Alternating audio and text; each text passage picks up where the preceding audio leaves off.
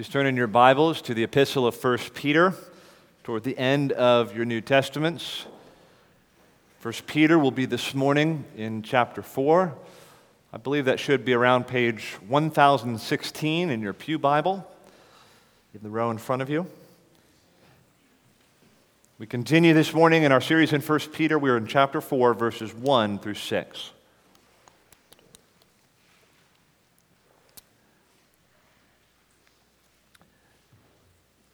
Please follow along as I read 1 Peter chapter 4 verses 1 through 6.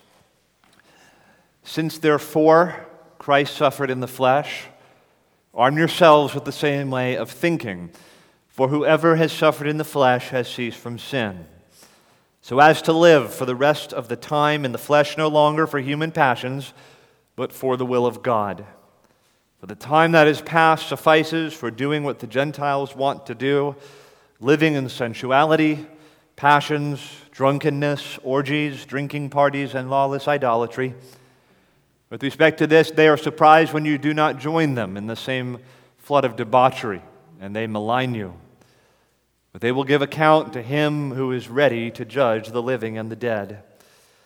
For this is why the gospel was preached even to those who are dead, that though judged in the flesh the way people are, they might live in the spirit the way God does. When one becomes a Christian, there are all kinds of new things that happen. Through the new birth, the Christian comes to experience a new love for the things of God, a new love for worship, a new love for the truth, a new love for spiritual devotion and reading God's word and in coming to God in prayer. The Christian comes to experience a new love for the people of God who become in truth his or her family. Uh, most sweet of all, the Christian experience is a new walk with Jesus Christ, who leads him, who supports and upholds him, who is like a shepherd to him. The Christian, through the new birth, also comes to experience a new relationship with the world. The world is no longer the Christian's home. Uh, by virtue of the new birth, the Christian is introduced into a kind of tension with the world. The world, of course, is hostile to the things of God and it is hostile to the people of God. And this introduces a great deal of hardship and difficulty into the Christian life. The world becomes, in a certain sense, the arena of conflict for the Christian. As Peter has been writing to these Christians, he's endeavoring to open their eyes to what it means to live as exiles in a world that is not their home even as they sojourn toward heaven, which is their home, where they will enjoy their inheritance, which has been prepared and kept for them by Christ Himself. Now, here in 1 Peter 4, Peter calls these Christians, and he tells them that to belong to Christ brings about a new attitude toward sin and toward the activities and behaviors that mark and animate the world. So we'll consider this text under three headings this morning. First of all, we'll consider the Christian's attitude towards sin. Secondly, we'll look at the world's attitude towards sin. And thirdly and finally, God's attitude towards sin. Consider with me in the first place the Christian's attitude toward sin. Verse 1 and 2. Since therefore Christ suffered in the flesh, arm yourselves with the same way of thinking. For whoever has suffered in the flesh has ceased from sin, so as to live for the rest of the time in the flesh no longer for human passions but for the will of God. Not unlike the passage we saw last week at the end of 1 Peter 3, 1 Peter 4 1 is a very challenging passage to interpret. Three questions highlight the difficulty. First of all, what does Peter have in view when he refers to Christ's suffering in the flesh? What does he mean by that? What does he have in mind? A second question what way of thinking are we to have? What are the thoughts, the way of thinking that's being commended to those of us who are Christians? And thirdly, and most significantly, in illustrating the interpretive difficulties of this passage, what does it mean that whoever has suffered in the flesh has ceased from sin? I wonder what you make of that phrase and how you would understand uh, that phrase at the end of verse 1. Let me start with two things that I'm quite sure the passage is not saying. First of all, I don't think the passage is saying that suffering in the Christian life has a sort of purging effect. Uh, that is to say, that suffering somehow purges the Christian of sin, or to say that the more we suffer, the less we'll sin, and that the suffering in this life somehow brings about a ceasing from sin for the believer. I think that's way off the track. I don't think that's Peter's meaning. A second thing I don't think we're to conclude from this verse I don't think the passage is suggesting that in some way Christ was guilty of sin.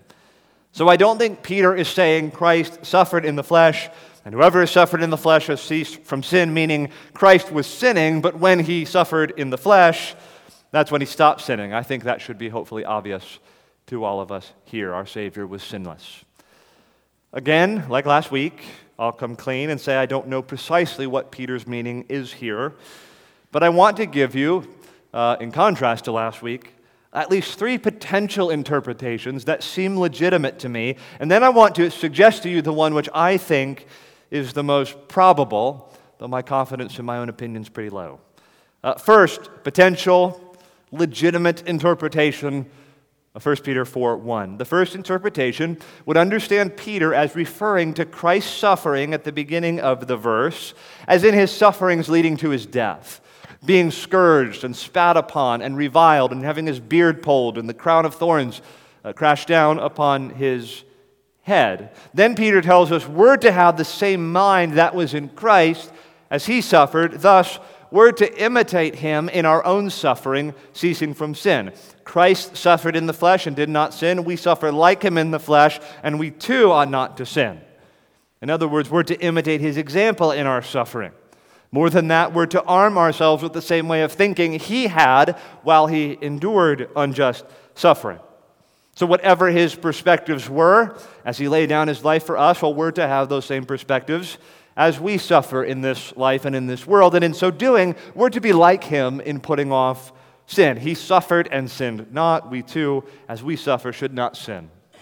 In other words, the same resolves, the same thoughts, perspectives that Christ had in suffering, well, we're to have in suffering as well. And certainly this is a true enough idea. So in 1 Peter chapter 2, verses 21 through 23, Peter makes this very point. For to this you have been called, he says, namely to suffering because Christ also suffered for you, leaving you an example.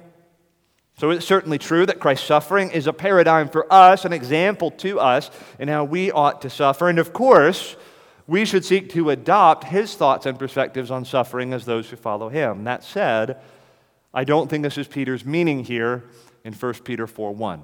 A second possible interpretation would be to see the phrase suffer in the flesh for Christ suffered in the flesh, to see that phrase as essentially synonymous with the death of Jesus. So to say Christ suffered in the flesh means that Christ died. I think that's right. I think that's the way that Peter is using the phrase here in 1 Peter 1. So when Peter says Christ suffered in the flesh, he's not referring to the hours leading up to his death, but to the death itself. So to say Christ suffered in the flesh is essentially the same thing as saying Christ died. If that's how we understand uh, that phrase there, then in the second half of the verse, Peter is saying we're to arm ourselves with the same way of thinking. In other words, we too suffer in the flesh, that is, we die in Christ, and thereby cease from sin. He suffered in the flesh, meaning he died, and we too are considered, reckoned, to have suffered in the flesh and to have died in Jesus. Therefore, we die with him. His death was a death for sin, our death is a death to sin. And again, this is a true enough idea the idea that we've been united to Christ in his death, that in his death we die. And as he dies for sin, we die to sin. Peter makes this precise point in 1 Peter 2 24, where he says, He himself bore our sins in his body on the tree, that we might die to sin and live for righteousness. So, so we are united to Jesus. We who are believers are said to be united to Christ in his death. He suffered in the flesh, he died for sin. We suffer in the flesh through him and die to sin. Again, a possible interpretation, uh, not the one that I would prefer. True enough, though, but I don't think it's the correct interpretation. A third possible interpretation, this is where I go in my understanding of 1 Peter 4 1.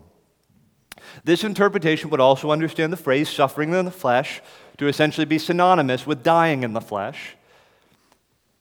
Now, track with me here. It would understand then the second half of the verse to be referring again to Jesus and in some way finishing out the thought about Christ's death. So we read, Christ suffered in the flesh, then we're told, arm yourselves with the same way of thinking, and that way of thinking is going to come up in verse 2.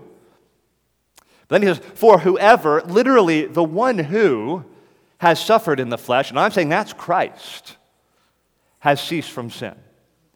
The idea would then be that Jesus has suffered unto death and has brought sin to an end. The phrase cease from sin doesn't have to be translated that way.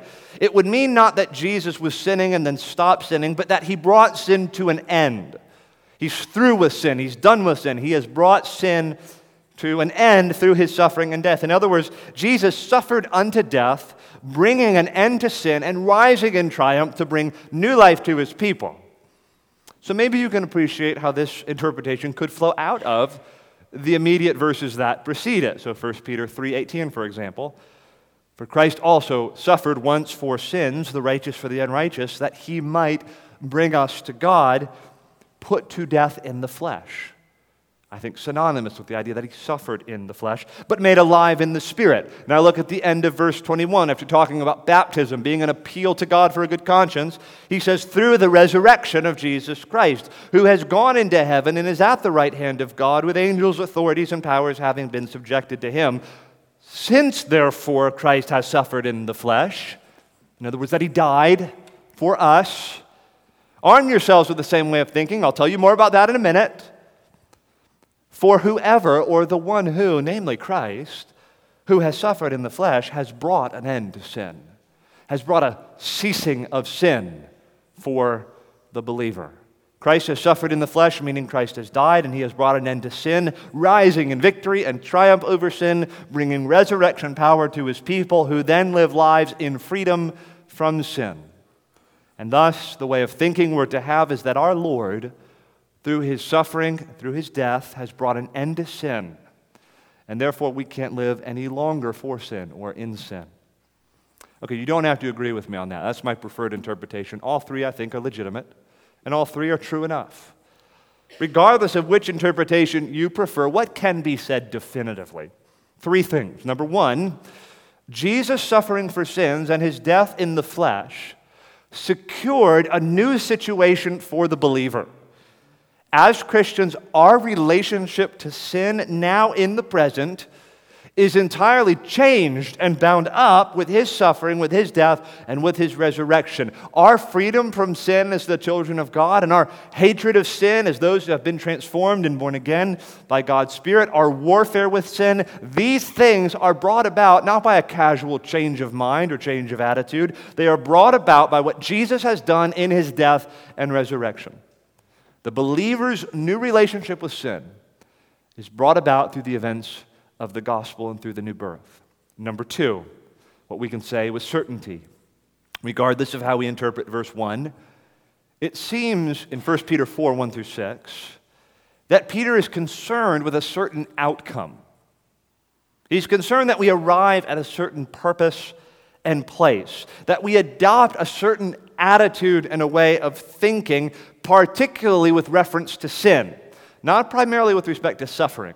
So I don't think that's the main theme in 1 Peter 4 1 through 6. He wants to talk to us, he wants us to arrive and to adopt a certain attitude and posture toward sin. All of the above interpretations I mentioned eventually terminate at the same point.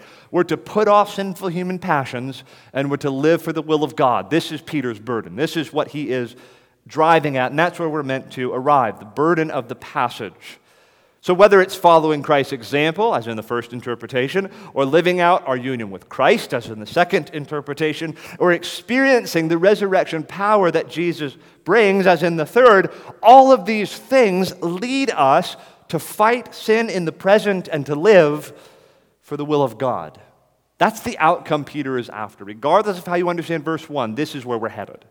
This is what he wants to achieve in us. This is where he's going. A third thing that can be said with certainty to be a Christian, to be a Christ follower, to be united to the Lord Jesus means that we have, in truth, in fact, entered into a new relationship with sin. Regardless of how you arrive at that truth, that is the truth for believers. Through the new birth, through what our Savior has done in his suffering and death on the cross to sin and his resurrection and power over sin. Christians, here you have been brought into a new relationship with sin. So let's read verse 1 again. Let's talk about this now the Christian's attitude toward sin. Since therefore Christ suffered in the flesh, arm yourselves with the same way of thinking. For whoever has suffered in the flesh, I'm arguing that's Jesus, has ceased from sin, brought an end to sin so as to live for the rest of the time in the flesh no longer for human passions, but for the will of God. So Peter says, Arm yourselves, Christians, with this same way of thinking. This is the attitude towards sin that the Christian should have, that we should cease from sin. That sin is brought to an end for us through what our Lord has done. And we now want to live the rest of the time in the flesh, no longer for human passions, but for the will of God. Now, what would this mean in the experience of these Christians to whom Peter is writing? These Christians scattered all throughout uh, Asia Minor. Peter is saying there was a period of time. There was an epoch in their lives in which they lived for human passions, lived for sin, delighted in sin. Now there is in Christ and in the new birth a decisive break. Now a new epoch in your life has begun with reference to sin. This new chapter, this new epoch in your life, which Peter describes simply as the rest of the time, is to be lived in the flesh no longer for human passions, but for the will of God. He's essentially saying that from here on out, Christians, let us consider ourselves done with sin. The phrase human passions literally means the desires, lusts, and cravings of men and it is set in contrast to the will of God. You might think of it as what man in his natural fallen state wants and what God wants. These things are in contrast to one another. The will of man, the wants, the desires, the cravings, the lusts of man, and the will of God set in antithesis, in contrast to one another. In other words, Christian, the call to you is to cease from sinning Whatever was true in the past is past, but now you've got time in front of you until you die or until Jesus returns. And what's to be your attitude toward sin now that you're a Christian? I'm not talking about the past before you trusted Christ. I'm talking about now, now that you have trusted Christ. And this is the Christian's attitude according to this text. I am not going to live anymore in the passions of the flesh. I want to live. I'm going to live in service to the will of God. That's the Christian's attitude, the Christian's posture towards sin. Whatever marked my life before, be it drunkenness, lust, sexual appetites, vanity, covetousness, bitterness, greed, whatever it is, those days of living for those things are done. I live for God. And my delight, my joy is to do His will. The Christian's attitude towards sin is that he or she is done with it dead to it, lives no longer for it. And his aim now is to search out the will of God and do it for God's glory and for the Christian's everlasting happiness. Now, I've endeavored to be fairly precise in the language that I've used up to this point. I'm describing the Christian's attitude towards sin, the Christian's disposition and posture, his mental and spiritual and moral frame of reference toward sin. So, this is not to say that Christians literally never sin again. The Apostle John says if we say we're without sin, we make God to be a liar. He says that in 1 John chapter 1. We know sin is still with us, but still, what's to be my attitude towards sin as a Christian? Well, I hate sin. I want to be done with sin. I want to be dead to sin. I don't want sin to have dominion over me. And God helping me, I'm going to fight my sin. I'm going to break from this by God's grace. Yes, I may stumble and fall at times, but I'm endeavoring to turn away from sin. My posture, my disposition, my attitude toward these human passions and desires of the flesh in my life is that I'm at war with them. And God being my helper, I want to be done with them. That's the Christian's attitude toward sin. Notice that phrase in verse 2, at the very beginning of verse 2 so as to live for the rest of the time. See, the focus for Peter is on what lies ahead. on the time we have left, not what's past. He's not focusing on whatever was true of you before. He's focused now on the rest of the time. But you say, I'm so ashamed of the past and the things that I've done. I'm so ashamed of what lies behind. Surely something must be done there. Peter says it's okay. Don't worry about that. I'm interested in now. I'm talking about the rest of the time. Don't look backwards, look forwards. You can't undo the past. You must trust that Jesus paid the debt for all your sins, that the blood of Jesus atones for what lies behind. But you're a Christian now. You follow Christ, and with the rest of the time, let's live for the will of God. Now, why do I draw attention to this? Because I know that some of us have some very great regrets. Some of us can identify things in our background that make us ashamed. Some of us look back on a life of sin and we're just filled with thoughts of embarrassment and shame. Some of us wish so badly we could go back and do things over. Well, here's the word from Peter don't look backwards, look forwards. He's interested in how we live the rest of the time, whether that's one more year or whether that's 50 more years. So, brother, sister, the front nine wasn't so good Well, now in Christ have the best back nine you can have through the help and grace that Jesus supplies, now that you are a Christian, don't look backwards at what lies behind. Don't dwell on those regrets and the things that would make you ashamed. Trust the gospel of Jesus Christ that Jesus has paid it all. Amen. Hallelujah. And focus now as a child of God and as a follower of Jesus Christ through the grace and power and help that He is pleased to supply to live for the rest of the time in the flesh, no longer for human passions, but for the will of God. Friends, as we live out whatever remaining days we have in the flesh, let's resolve and let's help each other in this resolve.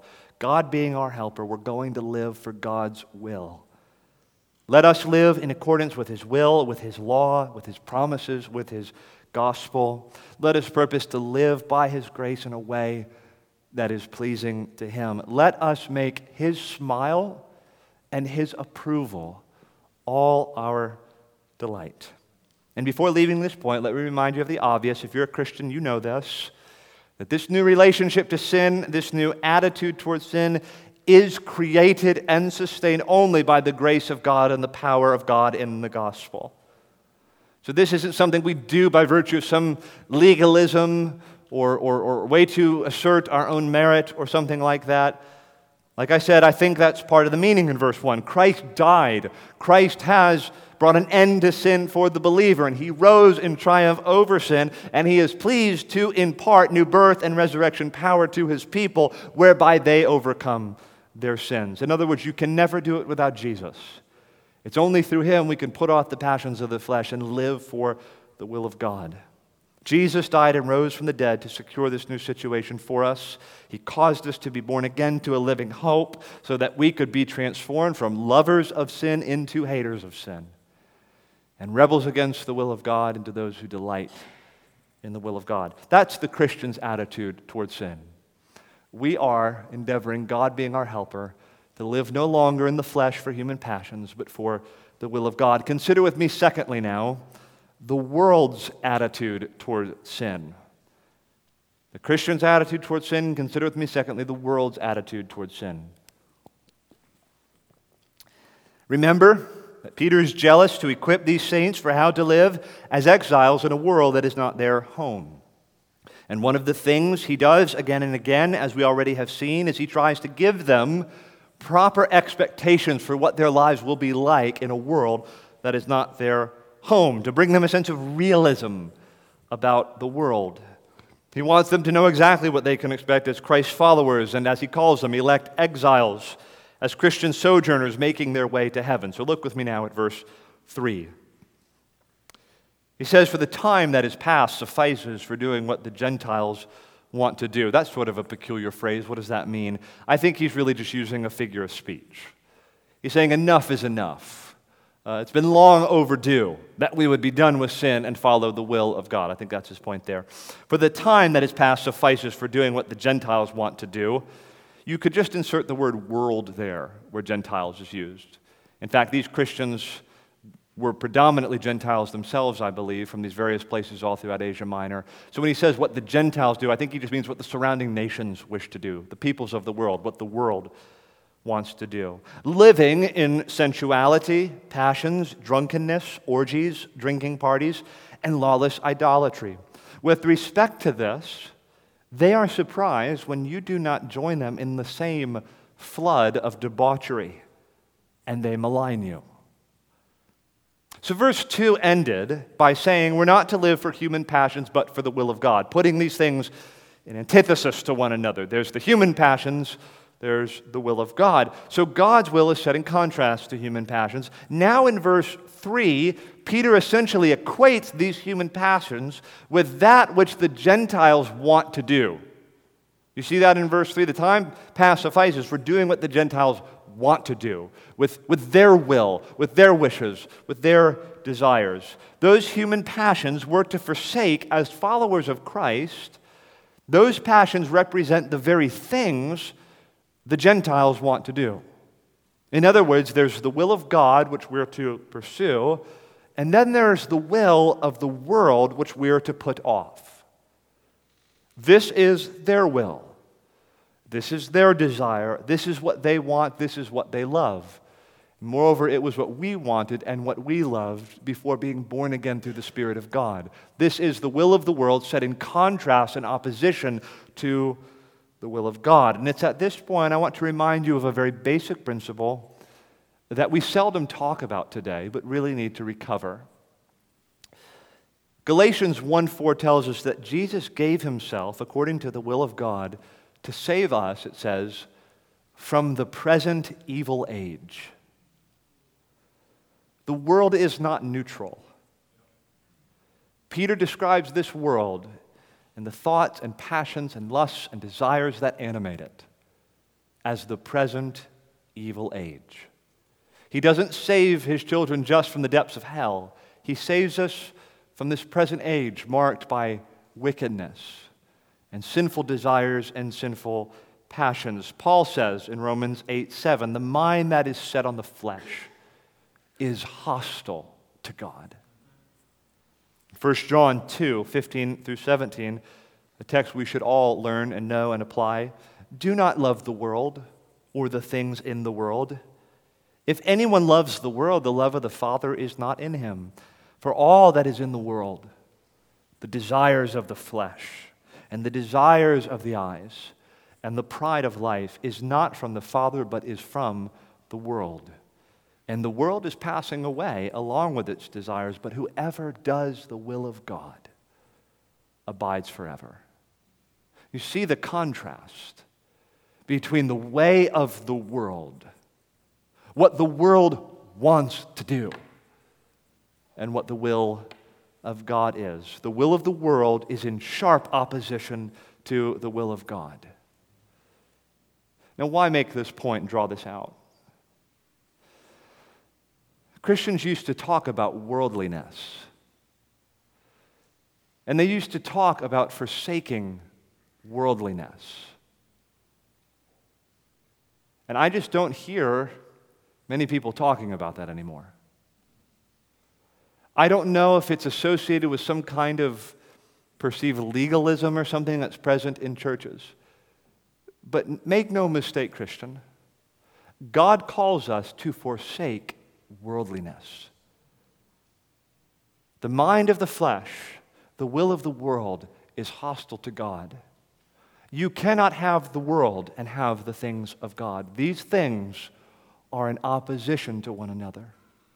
And if the choice is Jesus or the world, you say, like the old song, take the world, but give me Jesus. That's the Christian's attitude to the wickedness we see in the world. But this is the way of the world. Sin is what the world wants. The Bible makes this clear again and again. In John 3, we read very simply that men, mankind, loved darkness rather than light because their deeds were evil. Paul in Ephesians 2 describes mankind outside of Christ as living in the passions of the flesh, carrying out the desires of the body and of the mind. Peter, here in our passage, says a similar thing, but doesn't leave anything open to the imagination.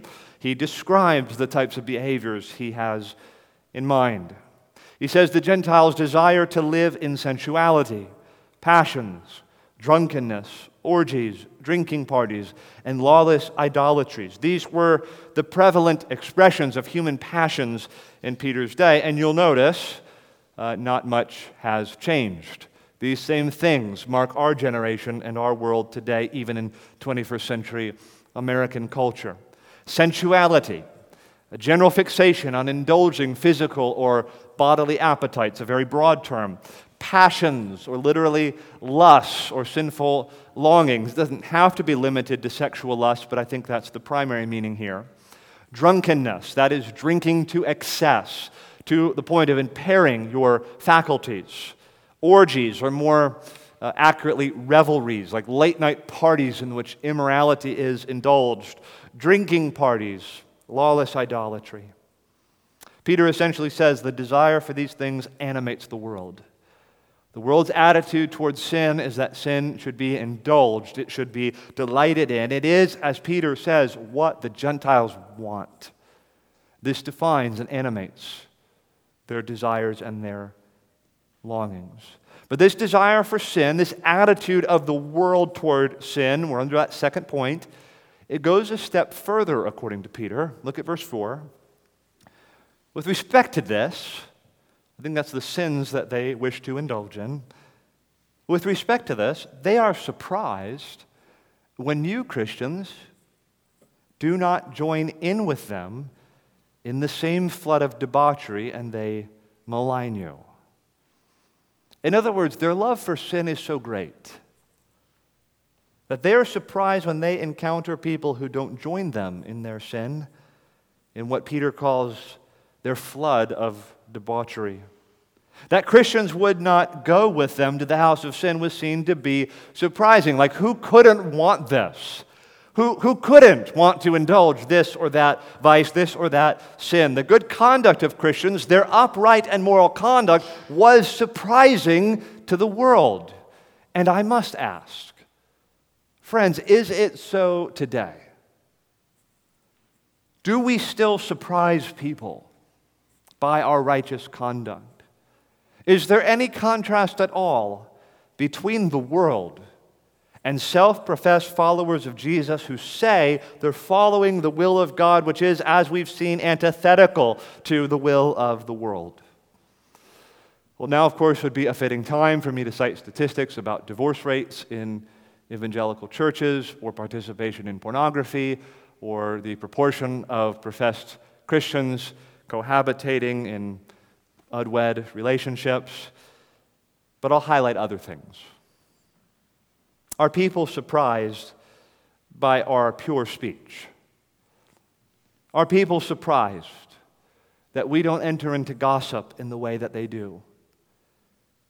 Are people surprised that we don't respond to offenses with bitterness and rage? Are people surprised by our patience, our long suffering, and our composure in the face of trials and unjust treatment? Are people surprised by the way we build up our spouses when we speak about them privately? Are people surprised by the way we use our money? Are they surprised by the way we spend our weekends and our vacations? Are they surprised at how often our homes are open to the needy? Are they surprised by our kindness, our gentleness, and our compassion? In other words, is there anything surprising about us, friends? I've not seen that before. Now, why is she that way? What is he doing there? That's surprising. I've not come to expect that from people. Does our righteous and godly conduct surprise the world?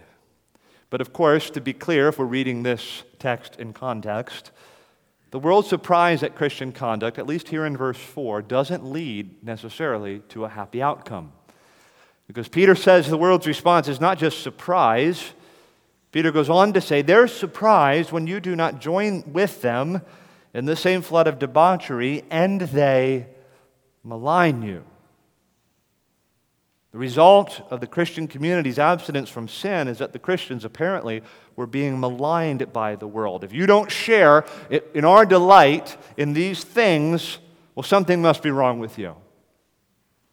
Like you're just a square. You're antisocial. You, are a bigot. If you don't approve of the things that we do, you're the problem. Something is wrong with you. They malign you. This is the world's attitude towards sin. Peter is saying it's not just that the world wants these things, it's that they want you to want these things. They want your approval and your participation to the point that they malign you because you don't join in with them.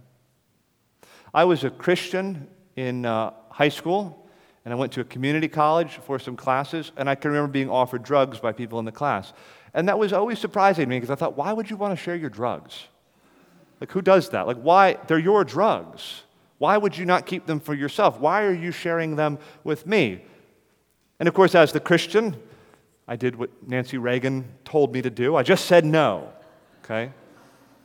More importantly, I did what Jesus would have me do. But, but in that silly illustration, you can see something of an impulse in people. It's not enough to enjoy sin ourselves. I want you to enjoy it. I want the approval of the Christian community. If I could get him to indulge in this, well, then the taste will be all the more sweet to me. We tend to share the things that we enjoy. Most people are introduced to pornography through a friend. Hey, come check this out. Indulge in this with me. People who enjoy materialism and spending money to excess and engaging in all sorts of worldly views about things and stuff they love, let's get the girlfriends or the guys together and all go together to the mall. This is how the world works in their thinking about sin. It's not enough to want sin ourselves. They want you, my brother, my sister, my Christian friend, to want sin as well. They want the approval of the Christian world. Such is the world's attitude towards sin. They want it, and they want you to want it, and they will malign you if you don't want it. And their maligning of you, in some instances, can have grave consequences. You could lose friends, you could lose out on opportunities for advancement in school or in work. And in places all over the world, it is precisely because Christians refuse to sin, refuse to bow the knee to false gods, or to participate in pagan rituals, or to participate in fealty to the government, or whatever it is. It is precisely because of Christians not following sinners in the flood of debauchery that our brothers and sisters are persecuted around the world. Well, you have the Christian's attitude towards sin, you have the world's attitude towards sin, but we're given also God's attitude towards sin. So consider with me, thirdly, God's attitude towards sin, and I'll be briefer here. Verse 5 But they will give account to him who is ready to judge the living and the dead. For this is why the gospel is preached even to those who are dead, that though judged in the flesh, the way people are, they might live in the spirit the way God does. Friends, God looks on all of this. People will malign Christians and speak evil against them, but God has a different perspective. What is His attitude towards sin? It is that sin will be judged. He is coming to judge both the living and the dead, and all will give an account to him. And Peter is saying to these Christians, maligned by the world for their righteous conduct, he says, My friend, God sees and God knows. And he will judge evil. No one will escape his judgment. Indeed, all will give an account. And Peter wants to remind them of this. Brothers and sisters, things look very different now from the way they will look then. It appears now as though the wicked prosper. It may look now as though you're despised and maligned and belittled and lampooned, and that they have all the happiness, all the success, and all the pleasure as they route their lives up in sin, and they malign and persecute you. But Peter is reminding them, you elect exiles in this world that's not your home. He is reminding them of God's perspective. Remember, Christians, they will give account to him who is ready Hatoimos. God is prepared. God is ready to judge the living and the dead. God will not smile on sin. No sin will go unpunished. It will be punished either at the cross of Jesus Christ or in hell forever. He will judge sin, and more than that, he will reward righteousness. The passage calls to my mind at least the experience of Asaph in Psalm 73. After documenting how the wicked prosper, even questioning whether following God was a vain thing, he comes to this conclusion in verse 16 of Psalm 73. But when I thought how to understand this, the prosperity of the wicked and the persecution that comes to the righteous at wicked hands, when I thought I'd understand this, it seemed to me a wearisome task until I went into the sanctuary of God. And then I discerned their end. Truly, you set them in slippery places. You make them fall to ruin. How they are destroyed in a moment, swept away utterly by terrors, like a dream when one awakes. O oh Lord, when you rouse yourself, you despise them as phantoms. He says in verse 23 Nevertheless, I am continually with you. You hold my right hand. You guide me with your counsel, and afterward you will receive me to glory. Friends, the circumstances and sufferings we find ourselves in today will look very different from the perspective of the judgment to come. And part of living well as exiles, as we are called to in this epistle of 1 Peter, means learning to see things from God's perspective and seeing things from the perspective of sojourners who are not yet home, but who await the inheritance, the life to come. Christians who suffer now, who die to sin now, who live for righteousness now, who pursue a near walk with God in Christ, who live according to the Spirit, they will be rewarded on the last day. But for all those who live in sin, who pursue human passions and live in sensuality and lust and drunkenness and idolatry, they will be judged. It's not a popular view of preaching, but I think it's one of the things preachers are called to do and that they've been doing for thousands of years. And that is to announce to sinners the coming judgment of God and to call them to flee the wrath to come into the arms of the Lord Jesus. If you're here this morning and you're outside of Christ, I ask you, will you heed this text? The Lord is ready to judge both the living and the dead. Will you bow the knee to the Lord Jesus? Will you turn from your sin and repentance and faith and embrace the provision for your sins that God has offered in His own dear Son? I tell you solemnly, with all gravity, judgment is coming. It may not look that way right now, and we may ingloriously sedate ourselves with all kinds of distractions and pleasures that the world has to offer. But my friend, the wrath of God is coming. And God has made a way for any sinner who would come to him through the Lord Jesus to be saved. If you would turn from your sin and believe on the Lord Jesus Christ, you will live forever in paradise with the Lamb. Before providing a few lines of application and closing, very briefly, what do we do with verse 6? Peter is just, he doesn't let up. Uh, there's some difficult passages here. Very briefly, Peter concludes this section by saying, For this is why the gospel was preached, even to those who were dead, or who are dead, excuse me, that though judged in the flesh the way people are, they might live in the spirit the way God does. I don't think the passage is saying the gospel was preached to people who are physically dead. Don't think that's the idea. Nor do I think the primary meaning is to say that the gospel was preached to people who are spiritually dead. All I think Peter is saying is the gospel was preached to people and they are now dead. There were people, there was a generation of Christians, the gospel was preached to them. People who lived in the world, who gave themselves to human passions. The gospel was preached to them. They are now dead. And they lived according to the principles of this passage, and they are judged in the flesh the way people make judgments about people. Oh, what a silly little life. Lived for the pie in the sky. The world maligned them, the world put them down, judged them the way people in the flesh do. But there is this final vindication that the text promises they live in the Spirit the way God does. In other words, God has made a different judgment on them. There are people who died who were seen to be silly and small minded and pious and legalists. They were judged the way people judge people. But make no mistake, they live in the Spirit as God does. That's my understanding of verse 6. A few lines of application, and then we'll be done. Three in particular. Number one, this passage teaches us that how we live out our days in the flesh matters to God. All of us are living out our days in the flesh. The way we live out our days in the flesh matters to God. The call to every Christian here is to live no longer in the flesh for human passions, but for God's will. Like God cares how I live today. It's not like you've been born again, you've gotten the fire insurance, go on your merry way. God cares about the Christian life.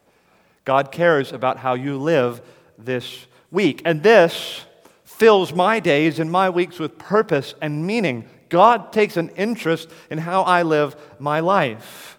And I'm to put off human passions. And I'm to live for the will of God. I'm to search out His pleasure. Like that's what I'm living for. God cares, brother, sister, how you live in this coming week. And part of His will for His people is that they forsake worldliness and that we put off all that is carnal. My brother, my sister, just commit. Just commit in service to Christ. That there are certain places I'm not going to go. There are certain forms of entertainment I'm not going to consume. There are certain clothes I won't wear, certain words I won't say, certain jokes I won't make. There are certain ways I won't spend my money, certain things I'm not going to consume. And let them call you a legalist, let them call you a prude, let them call you whatever they want to call you, but I still believe there are certain things that ought not to be named among God's people. And I'm not going to give you some kind of list the shows you can't watch, the things you can't wear, whatever. Not about that. But the Bible warns God's people against living in worldliness, living for what is carnal, for what is sinful.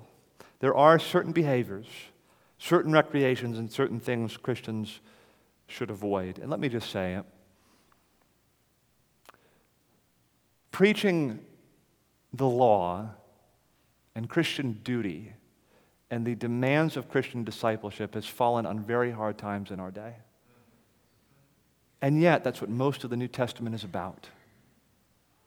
And so I'm not here saying these are things you now do as a means of earning favor with God and securing salvation for your own soul. What I'm saying is this is what a transformed life empowered by God's Spirit looks like. This is the fruit that is born from the root of the gospel saving us from our sins. We live no longer for human passions, but for the will of God. And when we fail, praise God, there's forgiveness for us.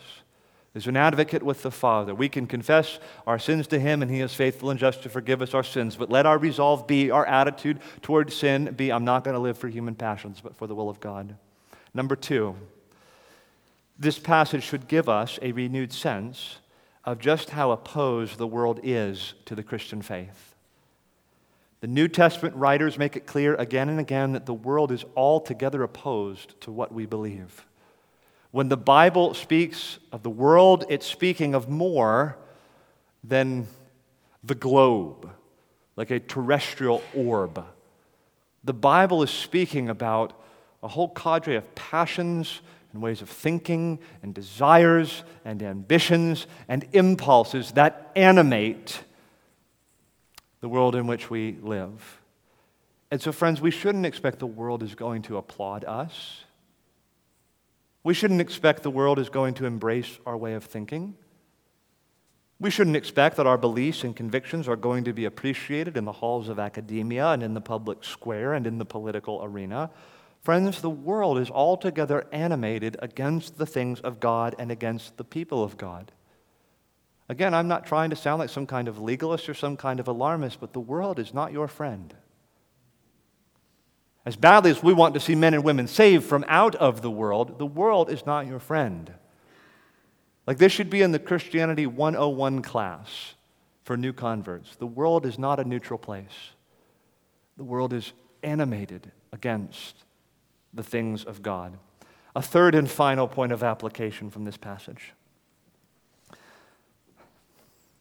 I'm sorry I don't have more encouraging applications.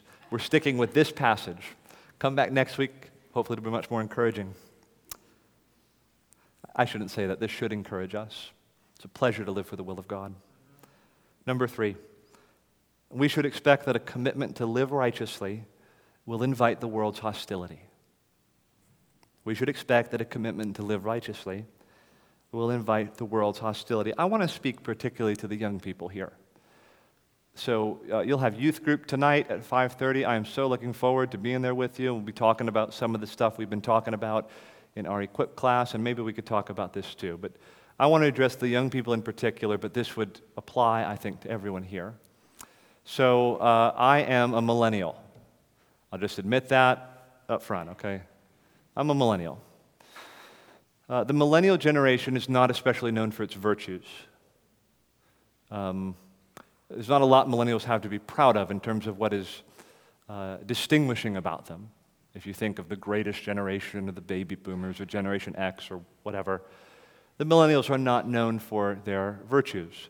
That said, uh, there are a couple of things, at least one thing, I think the millennials do better than just about any other generation. I think millennials, and studies bear this out, uh, millennials find empathy easier and more natural to adopt, a posture of empathy toward others. Millennials tend to be very sensitive about issues of oppression and injustice. They are very eager to affirm others. They're very desirous that people feel safe and loved and comfortable. And they are grieved, more so perhaps than other generations, about examples of injustice or oppression. They're very sensitive to the feelings of others, and they endeavor, I think, to be sympathetic toward other people. And you who are millennials, or those who are behind the millennials, I don't know what your generation is called, but um, empathy can be a great virtue. Okay, here's what I've observed among Christian young people they don't want to offend people, they don't like to offend people, they don't relish conflict.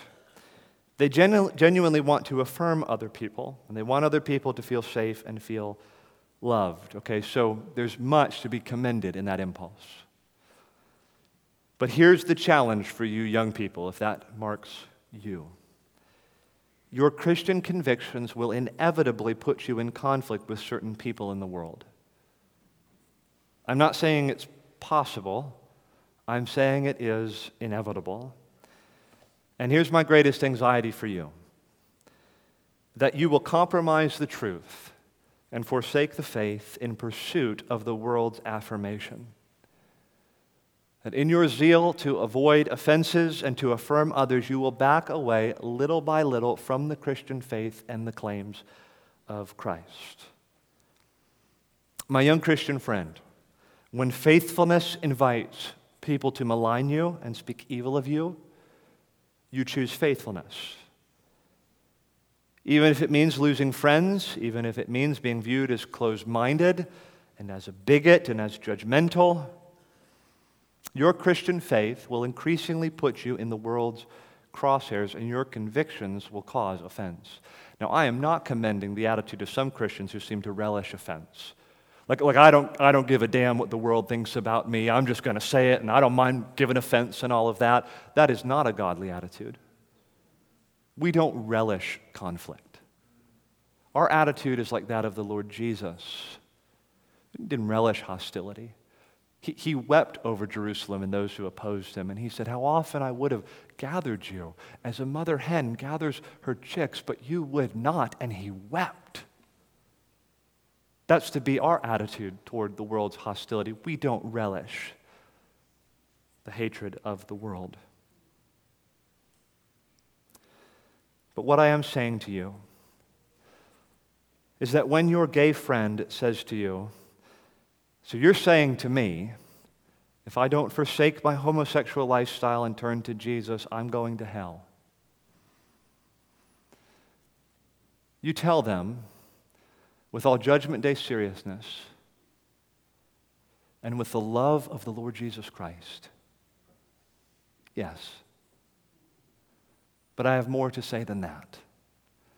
That if you believe upon the Lord Jesus Christ and turn from your sin, you'll be saved.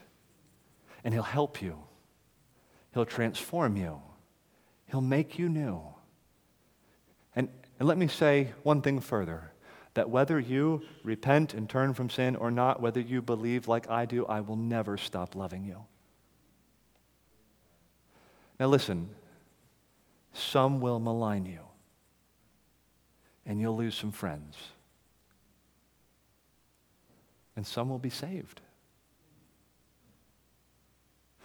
But regardless of how the world responds to you, you'll have the smile of God and His approval. That's all that we live for to do the will of God. Let's pray together.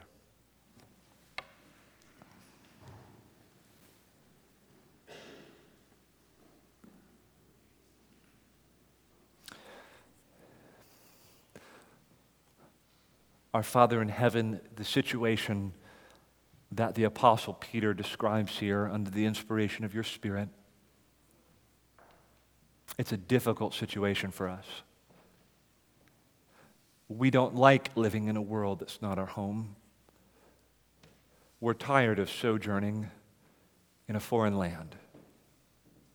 We so long to be home with you.